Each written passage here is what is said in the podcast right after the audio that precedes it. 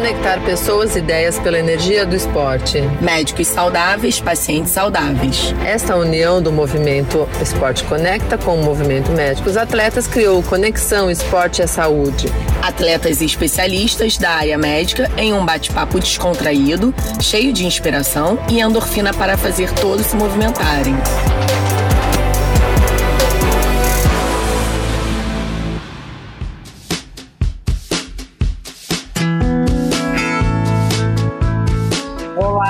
Boa noite, pessoal. Aqui é a Alessandra, do Movimento Esporte Conecta, junto com a Michelle, né, Mi, uhum. é, do Movimento Médicos Atletas. Essa nossa live vai ser sobre o tema esporte pós-Covid. Fizemos uma votação e, e, é o tema aí que está em alta, né? É muito, muito assunto vindo à tona. O exercício físico é sempre um ponto comentado que auxilia ou pelo menos reduz os sintomas de quem teve Covid. A gente está aqui com o Dr. Paulo, doutora Ana Carolina, é, as atletas Sabrina Mazola e a Nayana Freire. Vou pedir para cada um se apresentar. Michele vai falar também um pouquinho do Médicos Atletas. Com você, Michele. Bom, mais uma vez agradeço né, a presença aí e a participação dos convidados. É, a gente fica muito honrado, porque eu tenho certeza que isso é uma inovação, né, Ali? A gente juntar as dúvidas dos atletas com os esclarecimentos dos especialistas. E não são qualquer, né, qualquer especialista, são especialistas que são atletas e a gente está nesse tema aí badalado. Bom, é o movimento para as meninas que não conhecem, né, que talvez é, seja uma coisa nova. O movimento Médicos Atletas é um movimento que, que a gente une né, médicos e estudantes de medicina, principalmente, com a intenção de estar motivando os médicos, mesmo com essa, essa rotina pesada aí que a gente tem pré-pandemia, quem dirá na pandemia. É isso. Sejam bem-vindos. Valeu, Michelle. Pessoal, vou pedir para que cada um de vocês se apresente tá? E depois a gente entra para as perguntas. Vou colocar você, doutora Ana Carolina. Boa noite a todos. Eu sou Ana Carolina, sou médica pediatra, tenho pós-graduação também em alergia e imunologia, sou atleta amadora, faço vários esportes, né? A Michelle sabe que faço várias coisas, mas não sou pró em nada. Então, eu faço wakeboard, eu sou mergulhadora, eu ando de skate. É, já fiz snowboard também, já me aventurei em várias coisas. E durante a pandemia, né, por conta né, do isolamento, eu acabei começando a fazer funcional em casa e eu super amei. Então, tenho praticado e é uma mão na roda, né? Você poder fazer treino online em casa não tem hora, a hora que chega do trabalho você vai faz, mas tem que ter muita disciplina. E além disso, eu também sou diabética tipo 1. E acho que é isso. Obrigada, Ana. Ah, eu quero saber depois um esporte que a escreveu aqui. O que, que é ikeboard, hein? Wakeboard é uma prancha puxa, é, puxada por uma lancha. Ah, que legal, bacana. Sabrina, tô colocando você, tá? Oi, boa noite. Meu nome é Sabrina Mazola. Eu sou nadadora atualmente focada em ultramaratonas aquáticas, que são distâncias de 24, 36. Eu fui a segunda mulher a nadar o Leme ao Pontal no Rio de Janeiro, que são 36 quilômetros. Nado desde sempre. Fui federada quando adolescente. Não trabalho com natação, eu dou aula de italiano. Morei na Itália, fiz travessias lá também. E atualmente eu estou fazendo a formação para ser treinadora mental de atletas. Então minha vida gira em torno do esporte. Que legal, obrigada Sabrina. Nayana, agora com você, nossa atleta do pentatlo militar. Boa noite, eu sou a Nayana Freire e eu sou atleta desde que eu me entendo por gente. Hoje em dia eu sou do Corpo de Bombeiros Militar do Rio de Janeiro, então eu sou militar e atleta, mas atleta de alto rendimento também. Faço pentatlo militar, que é um esporte exclusivamente militar, né? Não é muito conhecido. Exatamente por isso, ele não é um esporte olímpico, ele é um esporte militar. E é isso. Ah, mas fala aí o que, que você é, senão eu vou contar. ah, sim. Eu sou atual recordista mundial da prova de natação utilitária, que é uma das cinco provas do pentatlo. E no bombeiro eu, sou, eu trabalho como guarda-vidas, trabalho na praia. Legal. Obrigada, Nayana. Paulo, agora chegou tua vez, não tem jeito. Vamos lá. É, bom, boa noite a todos. Uh, sou o Dr. Paulo Putinelli, Sou médico do esporte, atuo na área de medicina esportiva, principalmente com atletas de alto rendimento, não só atletas profissionais, mas também atletas amadores e praticantes de atividade física de maneira geral. Uh, sou doutor em fisiologia do exercício pela Unifesp e também estou na área acadêmica, né? Tanto uh, através do do Laboratório de Fisiologia do Exercício, lá, lá da Unifesp, como também na docência de pós-graduação de Medicina Esportiva e no futuro breve aí como coordenador de uma pós de Medicina Esportiva da São Camilo. Atualmente eu trabalho aqui no Clube Atlético Paranaense, em Curitiba, que é onde eu estou no exato momento. A gente está concentrado aqui no, no centro de treinamento, amanhã a gente tem jogo pela Copa Sul-Americana então, estou aqui em loco, estou no trabalho falando com vocês. E, além de tudo isso, eu sou triatleta, sou triatleta é, amador, mas um amador aí de alto rendimento, sou triatleta há 10 anos, tenho uma rotina aí de treinos concomitantes ao trabalho é, bastante intensa, aí algo em torno de duas a três horas por dia, então convivo aí e sei, sinto na pele como é que é viver em alto rendimento. Obrigada, doutor Paulo.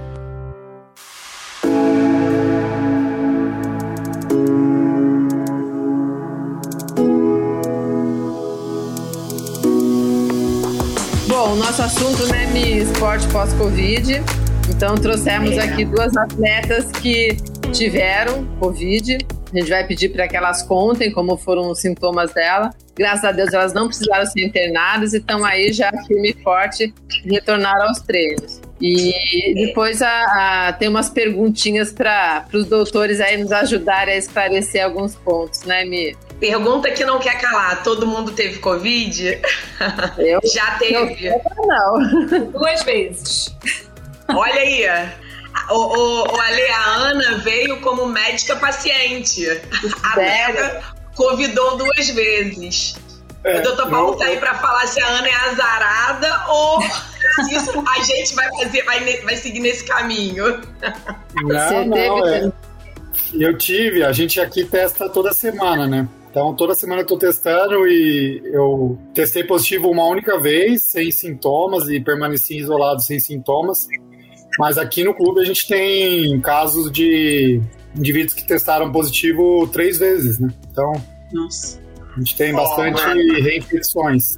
Ô, ô, Michele, já que você. Eu não sabia que eles tinham tido Covid também. Então, quer dizer, se eu tive, eu, eu não, nunca fiz o teste, enfim. Você teve, Michele? Tive e fiquei, fiquei bem mal. Tipo a Sabrina, ela vai falar aí. Tipo a Sabrina, eu sou asmática Gente, também. Então, bom, então, a Tempo. princípio aqui eu sou a única que não tive, graças a Deus. Cuidado para não pegar. Já que começamos, eu não sabia que eles tiveram. É, você falou que teve. Conta então tua experiência antes de eu ir para elas ali. Você teve, mas foi. Você nem teve sintomas, é porque vocês testam sempre aí e o teu deu positivo. Sim, sim. É, eu testei positivo em outubro do ano passado. Eu tinha testado no começo da semana anterior, na segunda-feira, e aí eu iria viajar para Portugal pelo Comitê Olímpico Brasileiro. O ano passado, no segundo semestre do ano passado, o COB, né, o Comitê Olímpico Brasileiro, fez uma missão chamada Missão Europa, levou os atletas uh, das principais modalidades, os principais atletas das modalidades olímpicas, para Portugal. Então, então, a cada três semanas mudava o médico que estava por lá. Eu fui a primeira vez em agosto, é, deu tudo certo, e aí eu voltaria em outubro. Mas aí eu testei na segunda-feira, então eu tinha testado uma segunda negativo, na outra segunda eu testei positivo, e aí não pude viajar, e aí tive que ficar isolado. Mas foi um martírio, porque eu não, eu não sentia nada, não senti qualquer sintoma, e eu não podia treinar, não podia sair dentro do quarto, enfim. Não foi uma experiência muito boa, mas graças a Deus, a gente pensa, óbvio, né? Depois que passou, a gente fala, ah, putz, não, não fiz nada, mas óbvio que sempre tem atenção de ter algum problema. E você, doutora Ana, que teve duas vezes, quais foram os pois sintomas? É. Eu tive duas vezes e as duas não foram tão boas, não. É. A primeira vez foi em outubro do ano passado, dia 25 de outubro. É, eu positivei o PCR, eu estava bem sintomática, não estava com nenhum sintoma respiratório, estava com muita dor no corpo, não tive febre também dessa vez, mas era uma dor no corpo assim, uma coisa horrorosa.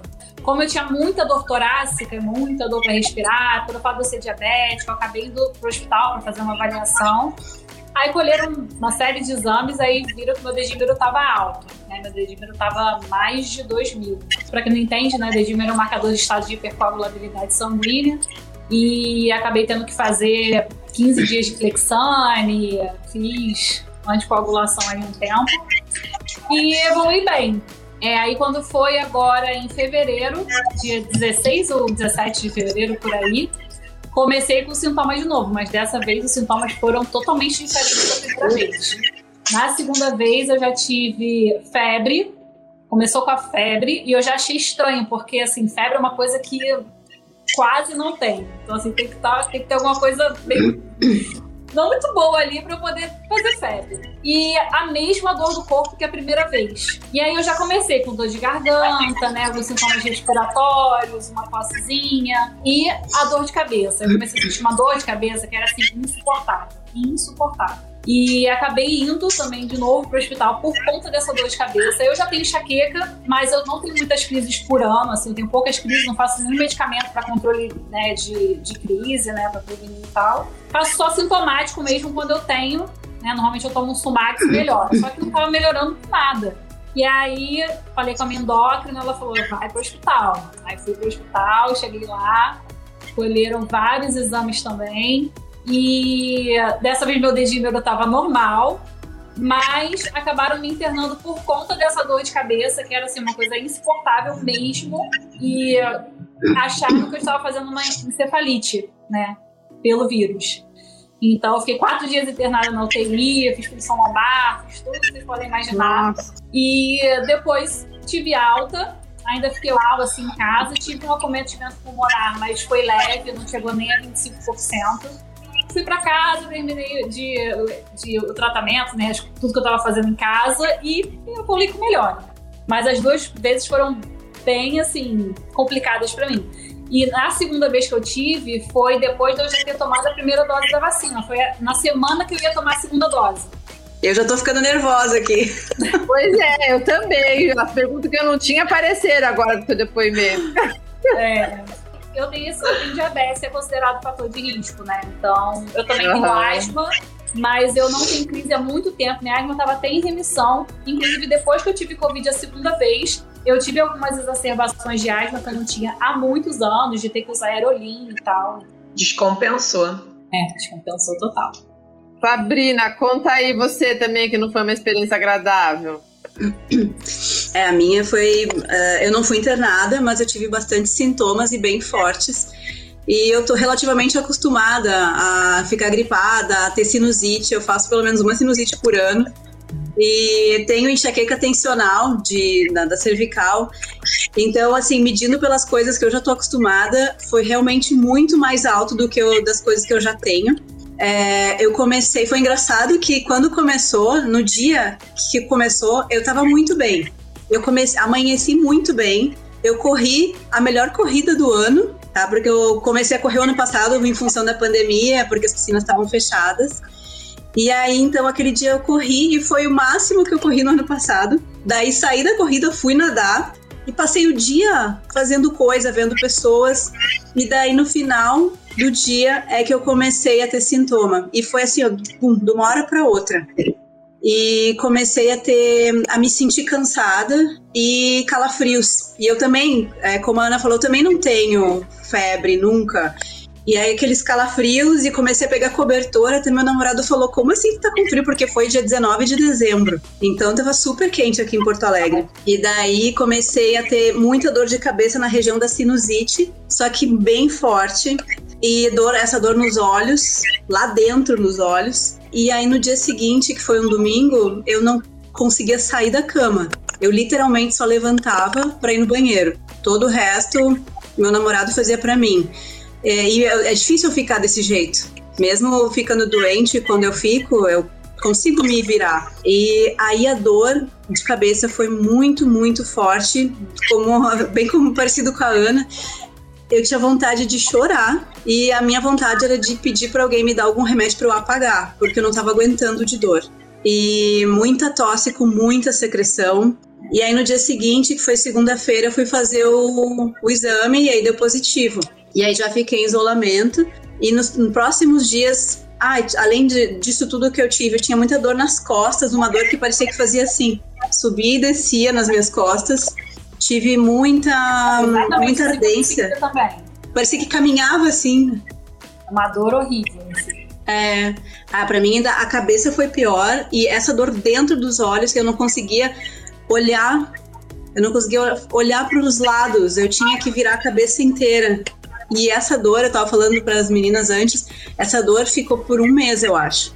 E como eu sou asmática, só que eu era super controlada. Há anos eu não precisava fazer a lenha, que eu, uh, por muitos anos da minha vida, sempre fiz tratamento a longo prazo. Mas eu acho que uns 3, 4 anos eu não usava, só aerolim quando tinha crise. Então tinha esse fantasma, né? Preocupação gigantesca. Então o emocional foi muito violento também nessa fase. E eu tentei não falar para muita gente, eu só falei com quem eu tive contato, porque eu também não queria espalhar o pânico. Né? Uhum. Porque parece que quanto mais a gente espalha o pânico, mais pior a gente fica. Mas foi muito tenso. Minha mãe chorava, e aí as pessoas me falavam, ela tá chorando. E aí eu dizia para ela se acalmar, que eu precisava ficar calma porque daí eu tava começando a ficar em dúvida. Eu tô acostumada a ter crise de asma, assim, eu sei o que é falta de ar. Só que daí naquele período ali, eu tava em dúvida se era ansiedade ou se era falta de ar. E aí todo dia as pessoas me escreviam me perguntando: tá respirando? Tá com febre? Então era, era bem estressante. Eu entendo a boa intenção das pessoas, mas para mim foi muito estressante. Aí eu não melhorava, fiquei muito congestionada Demorei muito, acho que mais de uma semana, uns 10 dias, para essa congestão diminuir, começar a diminuir. E lá pelo 13 terceiro, 14 quarto dia, quando eu pensei, tô salva, eu comecei a ter falta de ar. E muita falta de ar. E aí eu não falei para ninguém, eu fiquei bem quietinha, controlando assim, né? Eu não sou imprudente, eu falava para os médicos que estavam me acompanhando, mas eu não fiquei anunciando aos quatro ventos. E depois, no segundo dia, eu pensei, bom, se no terceiro dia continuar, eu vou para o hospital. Então, eu estava me trabalhando para no dia seguinte ir para o hospital. E isso, gente, era no, ano novo. Isso aí foi dia 2 de janeiro, eu acho, dia 1 de janeiro, 2 de janeiro. Eu passei todo ali Natal e Ano Novo, que eu fez, testei positivo dia 22 de dezembro. Mas por sorte, é, a respiração daí melhorou e fiquei em isolamento total os 14 dias e quando eu saí já fui no meu cardio e no meu pneumologista. E aí fiz todos os exames que eles pediram para fazer. É, fiz de imagem, né? Fiz a tomografia, fiz de sangue, fiz é, espirometria com o pneumo. É, já nem lembro mais. Ah, ecocardiograma também. Ecocardiograma, né? É, enfim, fiz tudo porque, ah, durante o período pior, eu comecei a usar muito aerolim. Eu não tinha bem aquela asma forte, mas eu sentia que o caminhar de um quarto para o outro, eu ficava ofegante. Então eu comecei a usar muito aerolim e eu sentia meu coração alterado.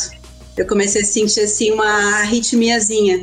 E aí, mas fiz todos os exames e esperei eles, os médicos me liberarem, esses dois, o cardio e o pneumo. Isso aí levou um mês. Eu voltei a nadar final de janeiro, 25 de janeiro por aí, e super cautelosa, só depois que eles me autorizaram. E o primeiro dia que eu nadei, eu nadei 500 metros só. Nossa, tá? eu tô com muito aqui só pra ouvir você falar, tá me dando sintoma. E eu nado 6 quilômetros por treino, né? Vocês sabem, 4, 5, 6 e pra mais. Nadei 500 metros. Nadei 200, parei na borda, respirei, porque eu realmente, como a Nayana também, eu senti bastante cansaço nesse primeiro dia. Aí outro sintoma que eu tive muito foi tontura, que prosseguiu por uns dois, três meses. Começou a diminuir a tontura faz pouco tempo agora. Ai, meu Deus do céu. Deixa eu respirar fundo aqui. Ainda bem que a da Nayana foi mais leve. Conta aí, Nayana.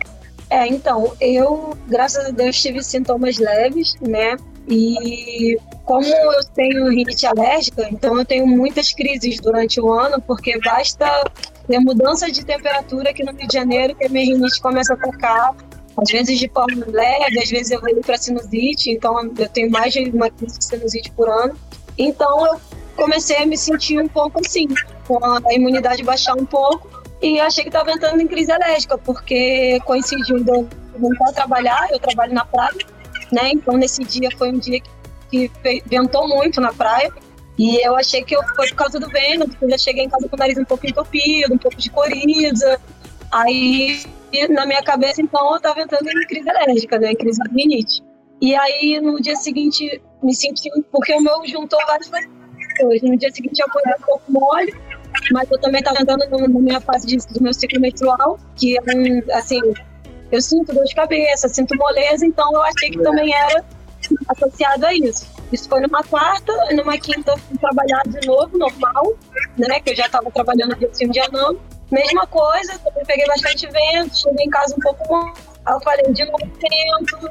Sexta-feira fiquei quietinha em casa, que eu falei, vou ficar quietinha em casa. Sábado fui trabalhar de novo e aí eu fui dar uma corrida, né? Que eu sempre faço uma atividade física, né? Eu trabalho no praia, então, mesmo quando eu não estou treinando no alto rendimento, no trabalho eu procuro manter ali o mínimo de atividade física possível. Fui dar uma corrida, e aí com 10 minutos de corrida eu já estava me sentindo mal. Aí eu falei, não, deve ser minha imunidade, que está um pouco baixa, vou de correr.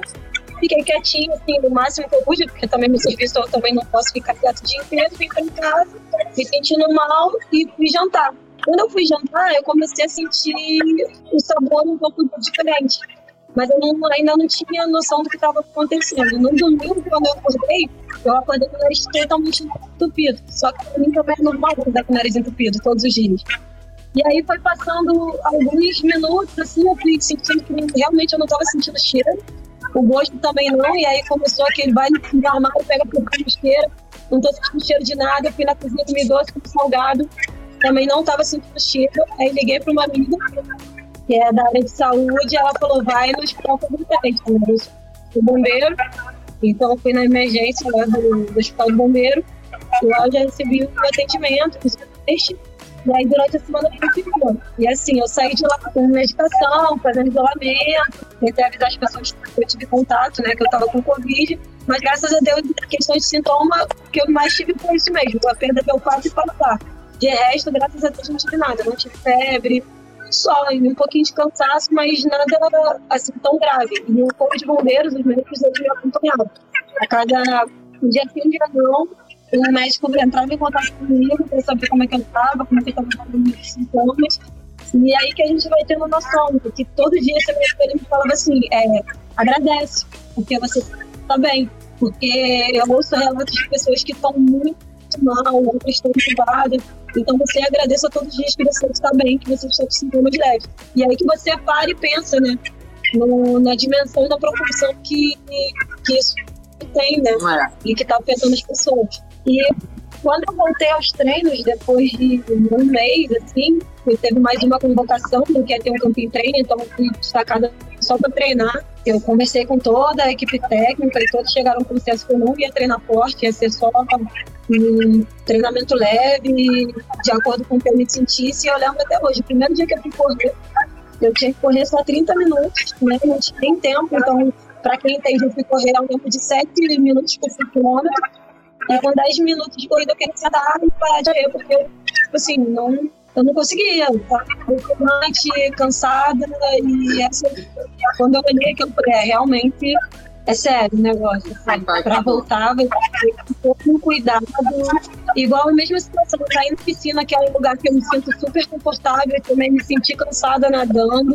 E, e aí você para e pensa, né? Caramba, eu nadei 100 metros e foi o que ela falou, nadei 100 metros estava ofegante. Coisa que para quem costuma treinar é super tranquilo, é um aquecimento. Mas você teve duas vezes, Nayana, você falou? Não, não, eu só tive uma vez. Eu tive no início de novembro. Você comentou com relação a fazer um ecocardiograma, né, pra depois do, da infecção, aí eu lembrei agora, né, que a minha endocrinologista pediu, né, falou, faz um ecocardiograma antes de você voltar a treinar, antes de você fazer atividade física. Mas eu acho que médico tem a impressão que é o pior paciente, né, faço o que eu digo, não faço o que eu faço. Voltei a fazer atividade física, não fiz o ecocardiograma até hoje, mas deu tudo certo.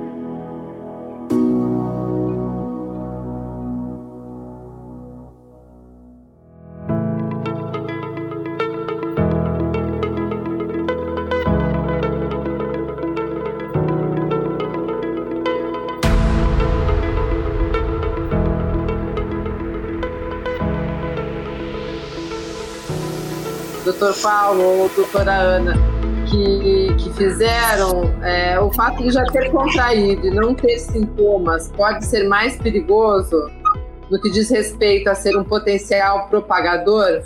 E quando ter a, a potencialidade de contrair novamente? O que, que vocês diriam? Bom, é, que a gente tem, por enquanto, relatado na literatura, e isso a gente sabe que Covid-19 é uma doença que a gente está aprendendo conforme ela vem evoluindo, né? Mas a princípio que a gente tem descrito é que os indivíduos uh, assintomáticos ou oligossintomáticos, né? os indivíduos que tem, não têm sintomas ou poucos sintomas, eles uh, são transmissores mais fracos, né? Ou seja, eles transmitem menos a doença. Então, uh, aqueles indivíduos que não estão com sintomas eles têm um menor potencial propagador, né, como foi a pergunta. É, isso é importante dizer, é importante salientar.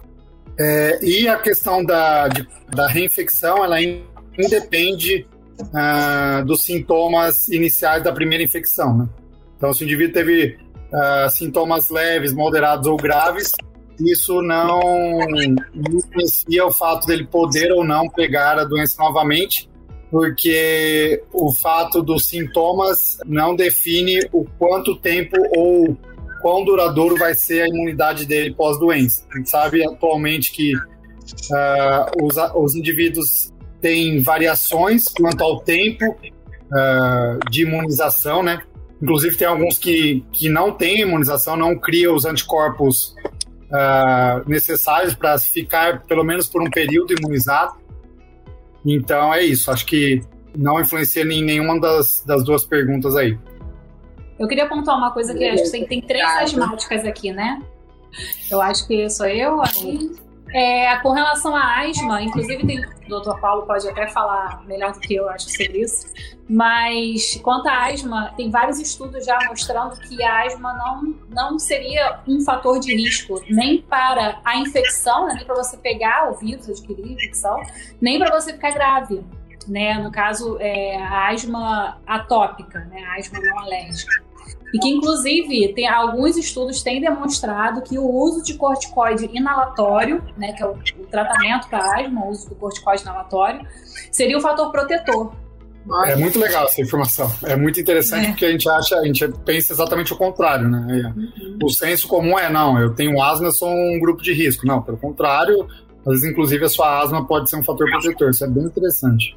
É, é porque assim, ah, a maioria das infecções virais realmente, né, elas é, são piores, né? Ou exacerbam asma, são piores a quem tem asma. Então acharam que quando começou essa questão do coronavírus, acharam que pro coronavírus seria a mesma coisa, né? Então colocaram os asmáticos no grupo de risco. Depois foram vendo que não era bem por aí. Mas o que pode acontecer é descompensar depois, né? Como aconteceu comigo, aconteceu contigo também, não foi? Sim, aconteceu. Agora eu tive que voltar, eu tive que retomar o tratamento que eu não fazia há anos. Isso é verdade. Aí não é só pelo Covid, né? Não é uma exclusividade do Covid. Qualquer doença infecciosa pode exacerbar e pode mudar o padrão natural da doença na asma. Né? Sim, as próprias infecções respiratórias eu, eu geralmente descompenso com, com uma gripe, com influenza. Eu geralmente descompenso a asma. E uma coisa que você falou, Ana, é, eu estava vendo, né, a listagem das. Agora vai começar no Rio a vacinar os pacientes com comorbidades e realmente a asma não entra. É, eu até procurei e a asma não entra, então não é considerada mesmo uma comorbidade, né, é, de predisposição para um fator complicador. Em relação ao. É, é, eu queria perguntar para o Paulo é, em relação aos pacientes assintomáticos, eu posso voltar né, aos treinos, é, mesmo se eu tiver assintomático, mas o meu dedímero ainda está alto, como a Ana chegou a falar do dedímero, então, assim, dedímero é, uma, é um marcador que está sendo bem bastante usado no, no, Covid, e às vezes a gente vê que ele demora a cair. E, e o paciente já está assintomático, fazendo fazendo as atividades do dia a dia e o dedímero continua alto. Existe algum risco dele estar tá voltando aos treinos com esse dedímero alto? Só explica de novo, faz favor, do dedímero. Eu sei que a Ana falou lá no começo. Eu não vou me colocar nessa, não. Eu vou pedir ajuda para Ana. É o marcador de um estado de hipercoagulabilidade sanguínea. Né? Por exemplo, uma pessoa que está com suspeita de tromboembolismo pulmonar, né? um dos exames de sangue que a gente pede seria o dedímero. Então, tem algumas questões aí. E ele tem aumentado em alguns casos do, de infecções pelo Covid, né? Então, vamos lá a Sociedade Brasileira de Cardiologia, junto com a Sociedade Brasileira de Medicina do Exercício do Esporte, fizeram um comunicado, fizeram um parecer sobre o retorno à prática esportiva pós-Covid para atletas amadores, atletas profissionais e esportistas. E aí eles levaram em conta a, a questão dos sintomas, né? Então, indivíduos que tiveram uh, quadros leves, é, eles precisam passar por uma consulta médica, que é uma anamnese, né, uma conversa com o médico, exame físico e algum exame subsidiário a depender, mas geralmente um eletrocardiograma uh, e um ecocardiograma já o libera, e aí, obviamente, precisa ser avaliados os sintomas ao longo do tempo.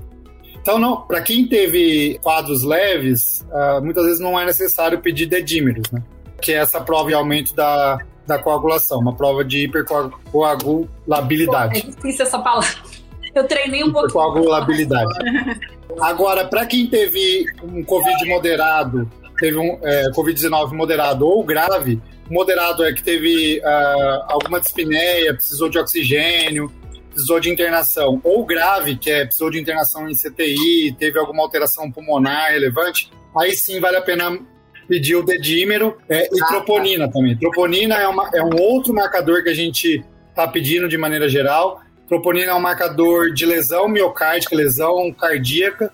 Então a gente pede o dedímero, preocupado principalmente com o pulmão, algum risco de um tromboembolismo pulmonar, e a troponina para alguma lesão cardíaca. Agora, a, é, respondendo a pergunta da Michelle, com relação ao retorno, esse retorno ele não depende especificamente do dedímero. Então, se o indivíduo teve um, um, uma alteração do dedímero, a gente vai prosseguir na investigação. Então, possivelmente pedir uma tomografia uh, pulmonar, pedir alguns exames. Mas se eles estiverem normais, o indivíduo pode voltar, mesmo que o dedímero esteja alto.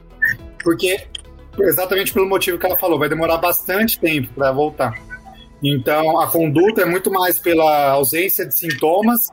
E é legal falar isso, que uh, a gente libera o atleta, mas a gente libera com monitorização, assim, né? no sentido de, olha, uh, você vai voltar, mas vai voltar aos poucos, mesmo porque esse retorno vai ser mais difícil.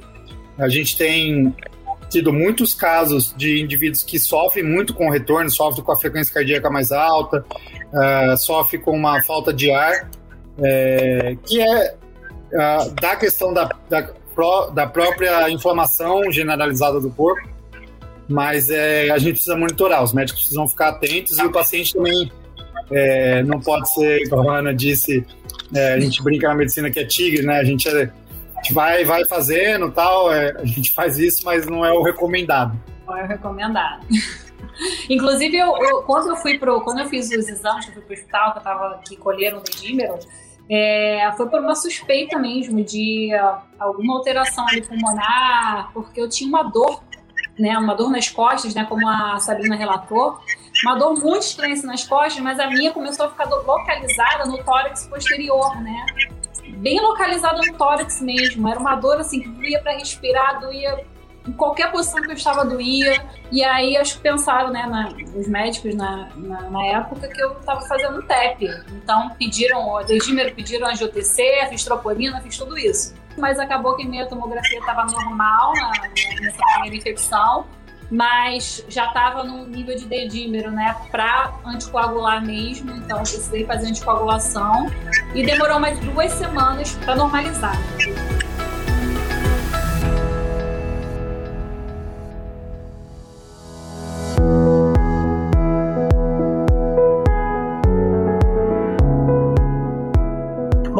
Aproveitar que você já está com a palavra, eu tenho uma perguntinha para você. Doutora Ana, tenho asma e uso continuamente medicamento com corticoide, Reovar. A dosagem do corticoide não seria muito baixa para ter um efeito contra o dedímero? O que, que você acha? Ele está perguntando se a dosagem da, da, da medicação né, é, inalatória não é muito baixa. Então, não sei qual é a dosagem que ele está fazendo, mas assim, eu não sei se tem essa confirmação de quanto de corticoide seria necessário para prevenir a infecção ou para, enfim, ter esse efeito protetor, né? Eu realmente, se tem já algum estudo sobre isso, eu ainda não li. Mas tem alguns estudos dizendo que só o fato de você usar o corticoide inalatório já teria um efeito protetor, né? Independente do tipo de corticoide inalatório que você está usando. Ô, Nayana, você fez quais exames depois que você teve os sintomas? Ou foi só um acompanhamento, igual você falou com, com o é, médico dos bombeiros? IG, IgM ou IgG. É um que faz depois do Covid. Sorologia. Agora, a sorologia, IgM e IgG. Isso. A IgG, no caso, que é para ver a infecção. Isso. Se Foi, você fez os anticorpos, né, no caso. Isso. Mas Foi que também não, não, não, é garantia de imunidade, né? É. Foi o único exame Muitos que você fez? Meu não fez exame. Se garantindo, ah, não, porque meu IgG tá positivo, meu IgG tá positivo. Inclusive, alguns com IgG positivo se infectaram. Exato. E a Sabrina, a Sabrina falou é. que fez acompanhamento com cardiologista, com. É, eu fiz raio-x de tórax, tomografia de tórax, espirometria, é, exames de sangue, vários, mas eu não lembro agora o que, que é cada, cada coisinha. Uh, ecocardiograma. E ficou pedido para um, esteira, só que eu não tinha condições, né? Então a gente combinou de dar um tempo quando eu começasse a retomar aí eu faria esteira. É, rapidinho, Ale, o, o Paulo, eu ia te perguntar se nos atletas, né, existe alguma recomendação de no retorno estar tá fazendo obrigatoriamente o teste ergospirométrico. O que acontece? Eu também tive Covid em novembro e aí eu acabei é, ficando nessa de voltar no pneu, porque eu tive um sintoma muito parecido com o da Sabrina. E aí eu acabei, o meu pneu lotado, né? Porque, coitado, os pneus não estão lotados, eu fui deixando, deixando. E aí é, eu conheço, por conta do movimento, a doutora Renata Castro, né, que é cardio do esporte, e aí eu assisti um vídeo dela falando das alterações pós-Covid, eu fiquei bolada, eu falei assim, cara, eu vou lá na Care Club e vou fazer um teste ergospirométrico, e fui lá e fiz, e é com medo, né, do que, que podia dar, porque eu achei que ia dar um... E graças a Deus deu excelente, né? E aí era um teste que eu queria, eu nunca tinha feito esse teste, agora vou fazer anual, mas é, eu queria saber se nos atletas você recomenda. É, acho que vai essa sua pergunta é. casa com a pergunta da Adriana, né, que está aqui na tela. Acho que até a uhum. colocado é, é, foi um bom ponto. Assim, é, como eu disse, a, a nossa diretriz, que a gente guia as condutas atuais, fala em teste de esforço, né? Fala, fala de um teste provocativo. Uh, a gente pode fazer um teste ergométrico, então, é, traduzindo, uh, teste ergométrico é aquele teste que a gente faz na esteira ou na bicicleta, que só tem os eletrodos no coração, só tem aqueles fios no coração. Uh, e o teste ergospirométrico ou teste cardiopulmonar, além daqueles fios, coloca uma máscara uh, que cobre o nariz e a boca para a gente analisar a parte pulmonar também. É horrível, você não consegue respirar. Eu também fiz triatlo, é. na época de triatlo eu fazia esse teste. Agora, agora, que a gente usa máscara para tudo, a, é, as pessoas têm achado menos desconfortável aquela máscara. É. Agora eles estão realmente vendo é que é uma máscara desconfortável. Né? É, então, assim, não é obrigatório fazer um teste ergospirométrico, mas acaba que o teste ergospirométrico, ele, além de ver a parte cardíaca, ele já vê a parte pulmonar toda inclusa, né? Então, a gente consegue avaliar não só o coração, mas o pulmão sob estresse, né? Sobre o estresse físico. Então, é de bom tom e, de maneira geral, eu recomendo os, os atletas, principalmente os atletas de alto rendimento, os atletas de performance, a fazerem o teste ergospirométrico. Isso no consultório. Aqui no clube, a gente tem feito para todos os atletas que são testados positivos, antes deles retornarem, eles fazem o teste ergospirométrico e fazem o ecocardiograma. É, e aí, se foi algum sintoma mais moderado ou grave, a gente já pede também a troponina e o dímeros D. Oi, Nayana. Obrigada. E o pior, assim, que sempre que a gente retorna de, de temporada, a equipe sempre faz uma bateria de testes. Eu fiz, só que esse ano a gente não fez esse, a gente sempre faz o ergospirométrico. Esse ano a gente fez um outro tipo de teste. Logo esse ano. Já vou pedir pro Major Pierre agendar lá no PCPEX para mim. É, e você tá indo pro Mundial, não tá, é, Nayana, agora? É, então, semana que vem vai ser a seletiva. Até então o Mundial tá confirmado, não cancelaram. E semana que vem a gente vai fazer a seletiva. para ver quem é que vai compor a equipe para agosto. O Mundial tá previsto para agosto. Que país que é? Vai ser na Suécia.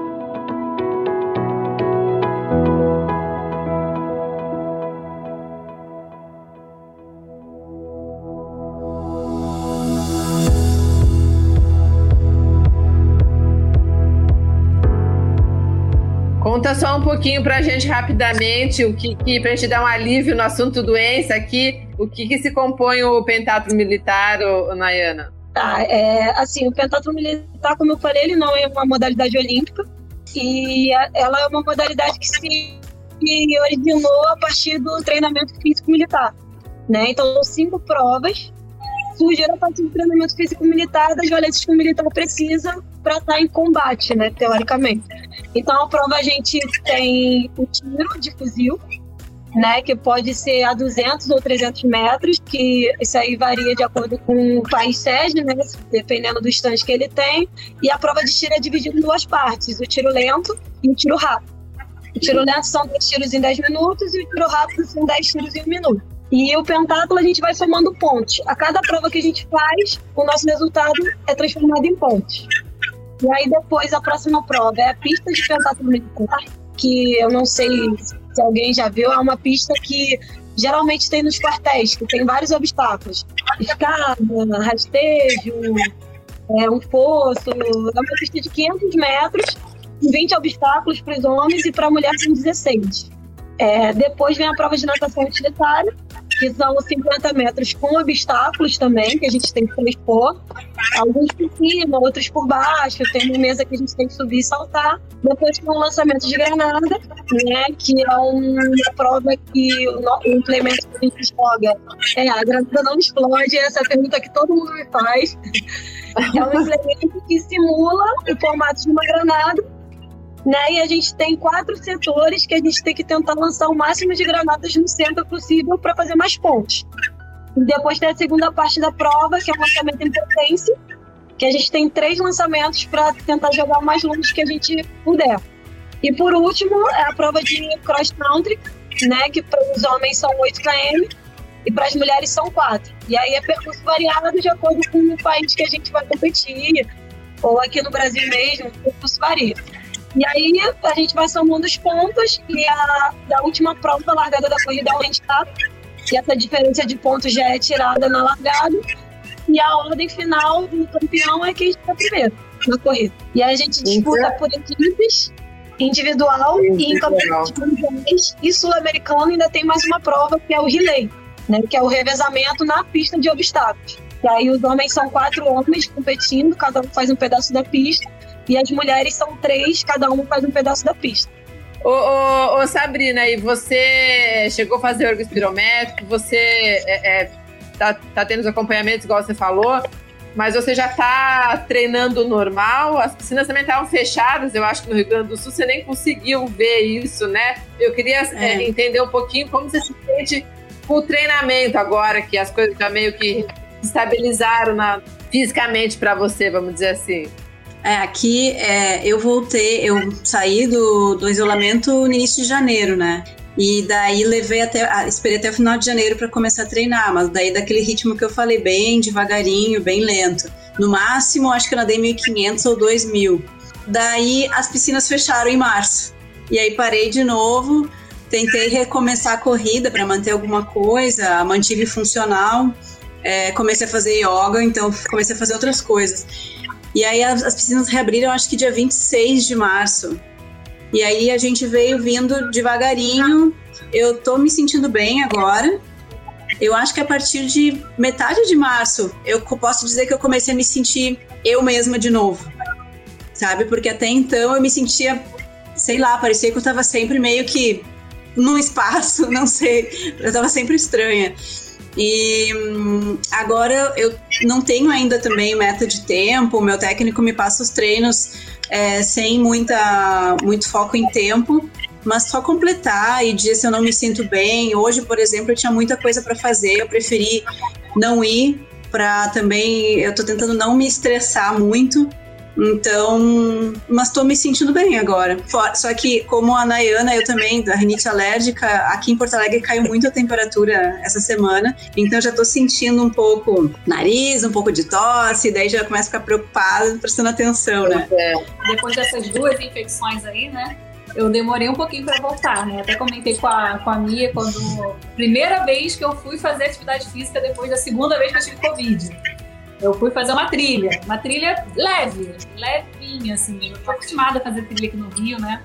E aí, na hora que eu tava voltando da trilha, eu falei, Mia, tô morrendo, tô aguentando fazer, tô passando mal. Tipo, eu tava realmente com muita falta de ar, muito cansaço, totalmente diferente, assim, eu me senti realmente, eu falei, é, realmente, eu acho que eu, eu deveria ir um pouquinho mais leve, porque eu achei que eu tava fazendo leve, né, uma trilha bem tranquila, mas eu demorei um pouquinho para voltar mesmo. Agora que eu tô voltando a pegar o ritmo do treinamento funcional, mas tô indo bem devagar também. É, a primeira coisa que eu fiz quando eu saí do isolamento foi funcional. Mas daí é, eu faço com uma fisioterapeuta e daí ela fez bem lento, ela me dava pausas maiores e mesmo assim eu tive que pedir para parar mais de uma vez e eu nunca peço para parar. e senti muita tontura. Isso da tontura ficou muito tempo, principalmente nisso de exercícios de abaixar e levantar, ou que exigisse muito da musculatura das pernas. Nossa, eu tinha tontura de ter que me, me agarrar em alguém ou, ou na parede, fica, chegava a ficar tudo preto. E, mas agora está melhorando. Ô, ô, doutora Ana, e você pratica vários esportes, como você falou, e, e, você também não fez o exame ergospirométrico, pelo que eu entendi, né? Não, mas eu falei, foi o que eu falei aqui, gente. Façam o que eu digo, não façam o que eu faço. Tem um ecocardiograma, eu fiz. Devia ter feito, mas não fiz. Mas eu também tô, tô bem devagar e eu ah. sou atleta profissional, então eu tô mais devagarzinho mesmo. E, e Nayana, você voltou normal agora. Sabrina tá de leve, até porque lá, né, ela teve as piscinas fechadas. Mas você tá se sentindo normal? Tá treinando é, normal, então, se sentindo bem? Ou teve alguma sequela, vamos dizer assim? Então, é, é assim, para mim funciona o seguinte: como eu sou atleta, militar atleta, então o meu período pós-Covid foi o período que eu estava trabalhando, não estava exclusivamente treinando. Então, uhum. eu não estava treinando forte, né? Só estava mantendo meus treinos. Então, acho que isso me ajudou um pouco também, que eu não voltei com tanta cobrança de imediato. E eu voltei agora uhum. a treinar presencial com a equipe, naquela rotina de treino mesmo, dois, três treinos por dia, foi final de fevereiro. Então eu tive um tempinho assim, não, não voltei logo de cara. Então pode ser por isso que eu também não me senti tanto, porque eu não me pus em esforço extremo logo de cara. Até porque, assim, como eu disse, eu fiquei receosa, né? Até porque a gente lê bastante coisa. Eu li uns artigos, inclusive, falando de atletas que tiveram trombose, embolia. Então, eu fiquei super assustada com essas coisas. Então, eu fui voltando aos pouquinhos. E como eu estava trabalhando, eu fiz só uma manutenção, né? E aí, agora em fevereiro, que eu voltei a treinar forte mesmo. Graças a Deus, não estou sentindo nada assim, diferente. Ah, nada e no, o meu Covid, assim, foi até um, um, experimento agora, né? Porque eu tinha feito a vacina no dia 22 de janeiro, a primeira dose da Coronavac. Tive a infecção meados de fevereiro. Na mesma semana que eu ia. Na verdade, eu, eu fui positivada no dia 16 ou 17, se não me engano, e ia fazer a vacina no dia 22, a segunda dose. E aí não tem muitas respostas também com relação a isso, né? Quanto tempo depois da infecção é, é indicado você tomar a segunda dose da vacina? E aí várias pessoas falaram, não, é. espera três meses pelo menos, não, não faz agora, não faz agora. Mas eu fiz um mês depois, né, fiz no dia 22 de março e deu tudo certo.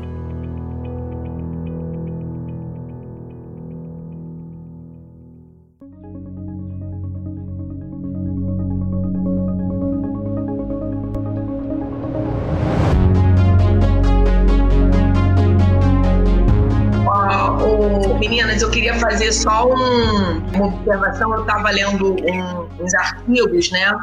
E uma coisa que eu tenho observado bastante, eu acredito que em relação ao Covid, eu li sobre uma hipoxemia silenciosa. É, ele diz que, que é hipoxemia? É a, já está bem badalado, né? Que para mim eu sou anestesista, então eu vivo disso, eu vivo de ventilação, respiração e monitorização disso.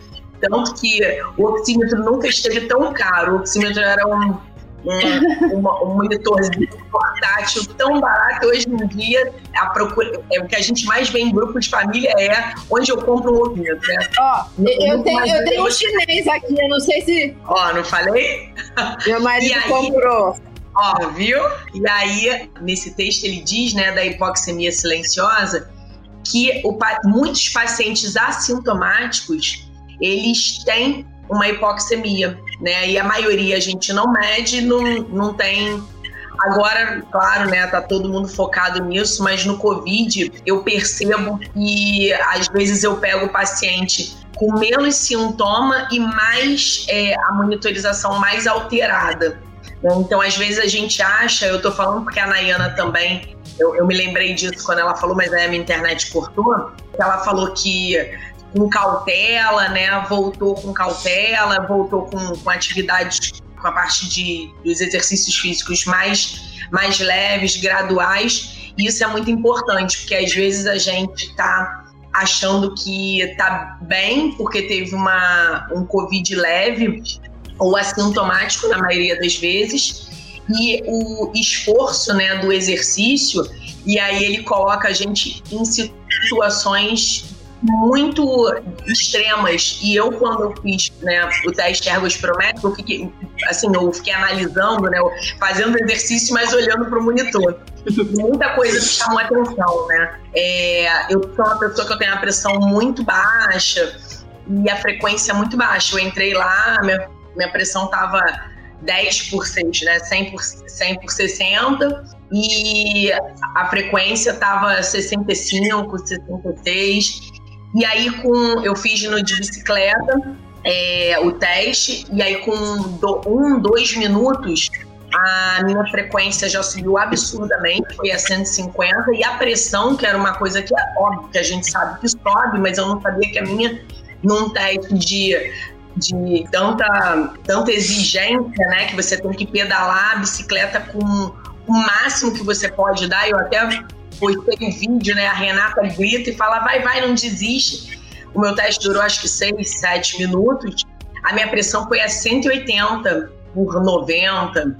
Então imagina isso, né? Claro que a gente a gente pega, a gente não tem uma noção. Então, eu acho que é muito importante, eu sempre friso, né, tanto no movimento quanto nas lives, que é importante o cuidado, a avaliação do médico do esporte, de um médico, pelo menos um médico um clínico, enfim, mas se pudesse ser o do esporte, o ideal, porque a gente, o esporte, ele causa né, alterações no nosso corpo. E imagina, você tá com Covid assintomático, tem a questão da hipoxemia silenciosa, você expõe o seu corpo, não tem noção, né? Então é sempre importante a gente estar tá frisando da, da importância, né, do, do médico em geral, mas principalmente eu tenho valorizado muito o médico do esporte, né, que ele estuda exatamente isso, né? As nossas, nosso corpo é, é, uma máquina, mas que tem várias, vários comemorativos. Uma tem asma, a outra tem diabetes, ainda tem que juntar com tudo ainda fazer um esporte. Mas assim, tá mais do que provado que o, a atividade física, no mínimo, né? E o, o esporte em geral, ele é um fator protetor, apesar da gente, da, da Sabrina, da Deu, da, da Ana, a gente ter tido sintomas, eu imagino quanto não seria pior se a gente não fizesse as nossas, não, movimentasse o nosso corpo e não protegesse, porque está mais que provado a enxurrada de benefícios da atividade física, né, Ana? Até corroborando, né, com é, os principais fatores de risco relatados com relação à Covid, né, é, são a obesidade, hipertensão, diabetes e de todos nós que tivemos Covid aqui, né? Apesar de ter três asmáticos, eu sou a única diabética e a única que ficou pior. Então acho que realmente. Mas é, eu, eu, a atividade física é bom para todo mundo, né? Ainda mais eu sendo diabética, né? Mandatória, faz parte do tratamento fazer atividade física.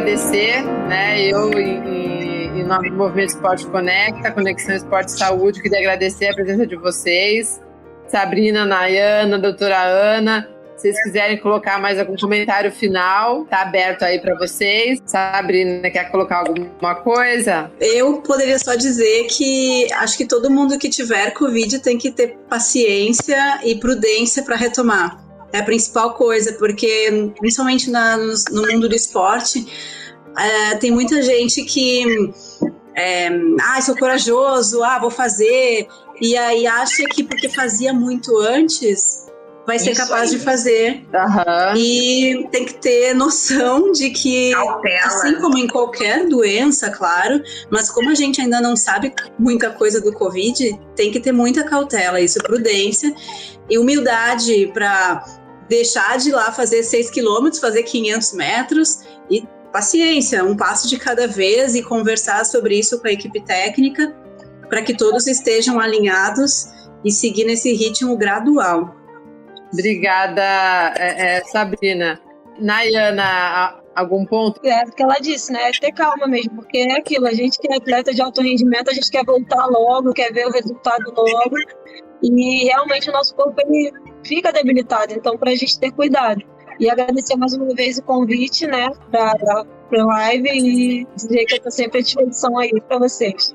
Obrigada. Doutora Ana, quer fazer alguma última é, ponderação? Depois a Mi vai acabar com uma pergunta aqui ainda. Obrigada pelo convite também de participar dessa live maravilhosa, com pessoas incríveis, né? Um privilégio estar aqui. E é isso, agradecer a vocês e falar para todo mundo se cuidar. Bora fazer o wakeboard, né, Ana? Vamos, olha, a gente é tá combinando esse wakeboard há muito tempo, né? A Ana não faz só wakeboard, é muita coisa, inclusive é, nada com tubarões, o negócio entra no Instagram dela, você vai ver, é sério. É admirável. Olha, é, então vamos lá, né? A Adriana perguntou. O fato de uma pessoa precisar tomar uma anestesia nos dias atuais, alguma mudança nos protocolos antes de anestesiar? Pergunta ficou meio complexa, mas eu vou ver se eu, tentei, se eu consegui entender. Bom, a pessoa precisa tomar uma anestesia, né, no meio de uma pandemia. Vê se é isso, vê se é isso, Adriana. Será que ela é. precisa fazer alguma coisa em especial, né? É isso, Adriana?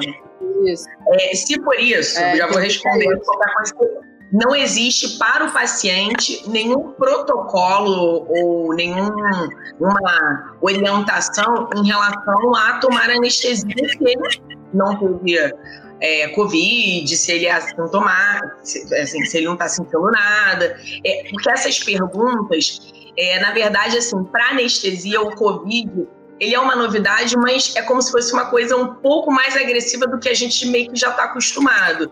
Então, toda vez que o paciente vai ser anestesiado, independente de pandemia ou não, independente disso, a gente sempre pergunta, como a gente falou lá no início da live das infecções virais, por exemplo, a própria gripe, a influenza, a gente sempre pergunta se o paciente está resfriado, se naquela semana ele estava espirrando, nariz entupido. Por quê? O Covid ou qualquer outra é, infecção respiratória, né, já traria é, riscos aumentados para o paciente que vai ser anestesiado. Então, é, as cirurgias né, de procedimentos eletivos, que a gente chama, que não são de urgência, que são os marcados, são suspensos se a pessoa está com uma simples gripe. Hoje ela é simples porque há um tempo atrás ela já foi uma pandemia. Então, no futuro, a gente vai é, questionar os pacientes não só pela gripe, mas pelo Covid que veio aí para ficar. É, agora, a Michelle veio para ficar, pelo amor de Deus. Não, ele, vai, ele vai virar comunitário. Se para mim ele já é comunitário, para Ana eu não sei. Para é. já virou comunitário. Toda esquina tem um. Então, depois que vacinar, vai virar comunitário. Eu né? já tô com dor de cabeça aqui só de, de ouvir vocês. Ainda bem que eu tô Não é pra dar medo, gente. que pior. Ai, Michele, você quer deixar algum recado pra gente também? Bom, eu acho que a Sabrina falou exatamente o que eu penso, né, é, em relação ao esporte pós-Covid. É, eu, eu penso que a atividade física, o esporte, ele é maravilhoso, ele é anti muita coisa, anti-inflamatório, antidepressivo, ele é muita coisa. E o atleta, ele sofre porque, se você viu, até o próprio Dr. Paulo, que não teve nada e teve que isolar, ele sofreu com isolamento. Então, assim, a gente. Eu tive um pouco até. Eu sou uma pessoa animada, agitada, eu fiquei um, levemente deprimida durante o Covid. Eu não sei se vocês tiveram, eu chorava direto, não sei quem Olha, falou. Mas vou te falar que assim, a minha experiência de ter ficado internada numa UTI Covid, olha, eu não desejo pra ninguém. É triste. De verdade. E assim, eu, É você triste. fica sozinho, sozinho, porque ninguém pode te visitar, ninguém pode chegar perto de você. Eu moro sozinha, então assim, o pós internação foi sozinha em casa também, porque eu não queria expor ninguém, não queria expor meus pais. Então, olha, punk, hein? E é uma doença, é uma doença nova que a gente não sabe, a gente tem a preocupação, não sabe se vai piorar, piorar, se você vai, no caso da internação, você pensa, você pensa que pode morrer e não vê ninguém. Então, assim, é, eu acho que o retorno né, da vida normal e da vida do atleta, amador, esportista, profissional, enfim, é, os principais sintomas que a gente tem são o medo e a preocupação. Esse, a, a gente tem até o medo de será que eu vou voltar? Eu, meu, primeiro, meu primeiro esporte depois do Covid foi o surf, que é uma coisa que eu faço há 12 anos e, o meu primeiro surf depois do Covid foi péssimo. É uma cansaço, o mar pequenininho, parecia que eu tava. E sempre aquele medo: será que a minha vida vai voltar ao normal? O meu corpo vai voltar ao normal? Será que eu fico com alguma sequela? Então, assim, que a Sabrina colocou é perfeito. Eu acho que a gente tem que ter cautela, porque não é brincadeira. Mas não é para assustar também. É, a gente tem que ter é, sempre orientação. Eu acho que um ano aí de pandemia, a gente está mais do que badalado. Todo mundo está aí fazendo bons profissionais, fazendo, é, dando informação, né? Então não tem motivo para para achar que ah, não é nada e eu vou fazer uma atividade dessa e às vezes você pode sofrer as consequências. É isso aí. É, não é verdade. Então, pessoal, ó, foi muito proveitoso, bem esclarecedor. Eu vou ficar mais atenta ainda, porque vocês me deixaram um pouco nervosa aqui. Não, não fica, Cada Lê. Eu rinite alérgica. E assim, esse final de semana eu fui pra São Paulo, dei umas espirradinhas, mas eu cheguei no Rio e já parei. Mas é porque o tempo tava mais friozinho, né? Igual vocês falaram aí. Mas, mas realmente, a gente tem esse cuidado e, e como todos nós sabemos aqui, o, o esporte é, é, ajuda a gente também a, a se manter mais saudáveis. Então, obrigada, obrigada a todo mundo. Vou encerrar aqui. Obrigada, Sabrina, Nayana, doutora Ana. Tchau, obrigada, gente. Boa noite. Boa noite. Todo mundo se cuida. Tchau, tchau. Tchau.